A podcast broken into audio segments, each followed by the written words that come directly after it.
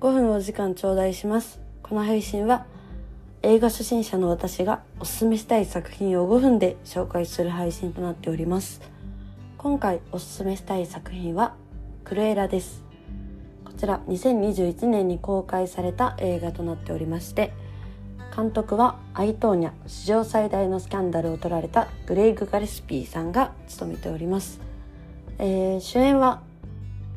主演のクルエラ役ですね。はエマ・ストーンさん。エマ・トプソンさんなどが出演されております。101匹ワンちゃんの悪役グルエラ・ドビルをの若き日を描くオリジナルストーリーとなっておりまして第94回のアカデミー賞で衣装デザイン賞を受賞している作品となっております、えー、こちらの作品続編も制作が決定していて引き続きエマ・ストーンさんが主役のクレイラ役を演じるそうです、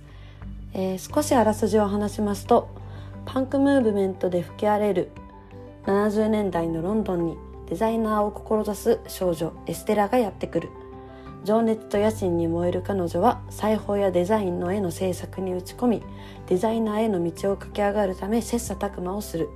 そのままデザイナーの道へ進んでいくと思われたエステラだったがカリスマ的ファッションデザイナーのバロネスとの出会いがエステラの運命を大きく変えることとなる。夢と希望にあふれた若きエステラがなぜ狂気に満ちたクリエラとなってしまったのかその秘密が明らかになるといった内容となっております、えー、このクレーラっていう映画すごい評判良くてもうとにかく衣装デザイン美術デザインが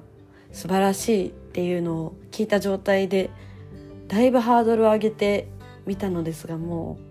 うはるかに超えるぐらい本当にファッション世界を描いてるっていうのもあるんですけどデザインが本当に素敵でクレーラの一番最初の使用人の時の制服までもすごい凝られていて可愛いなって思いながら最初はそうですねあどけない彼女がエステラからクレーラに変わる時の衣装の淡い感じからちゃんと赤白に統一赤白黒に統一した感じだったり映画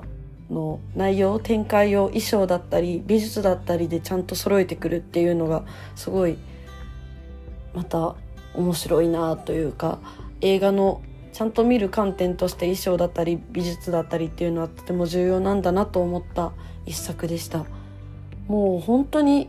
出てくる絵出てくる絵全部がもうリッチで美しくて可愛らしくてっていう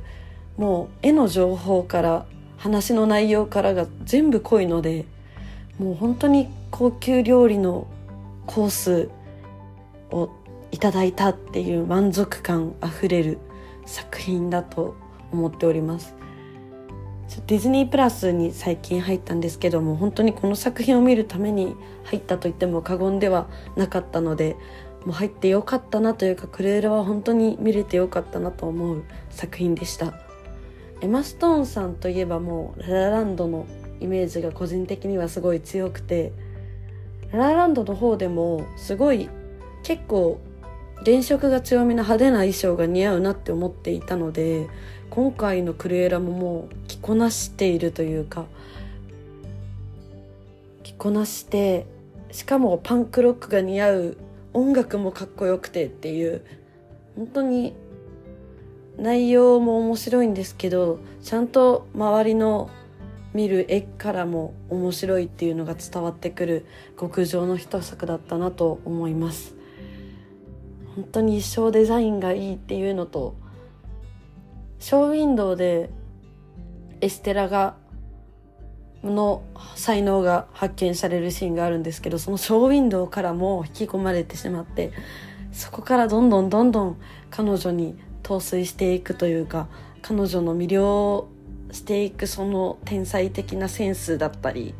光っている姿キラキラしている姿にどんどんどんどん引き込まれていくのでもう見ていて本当に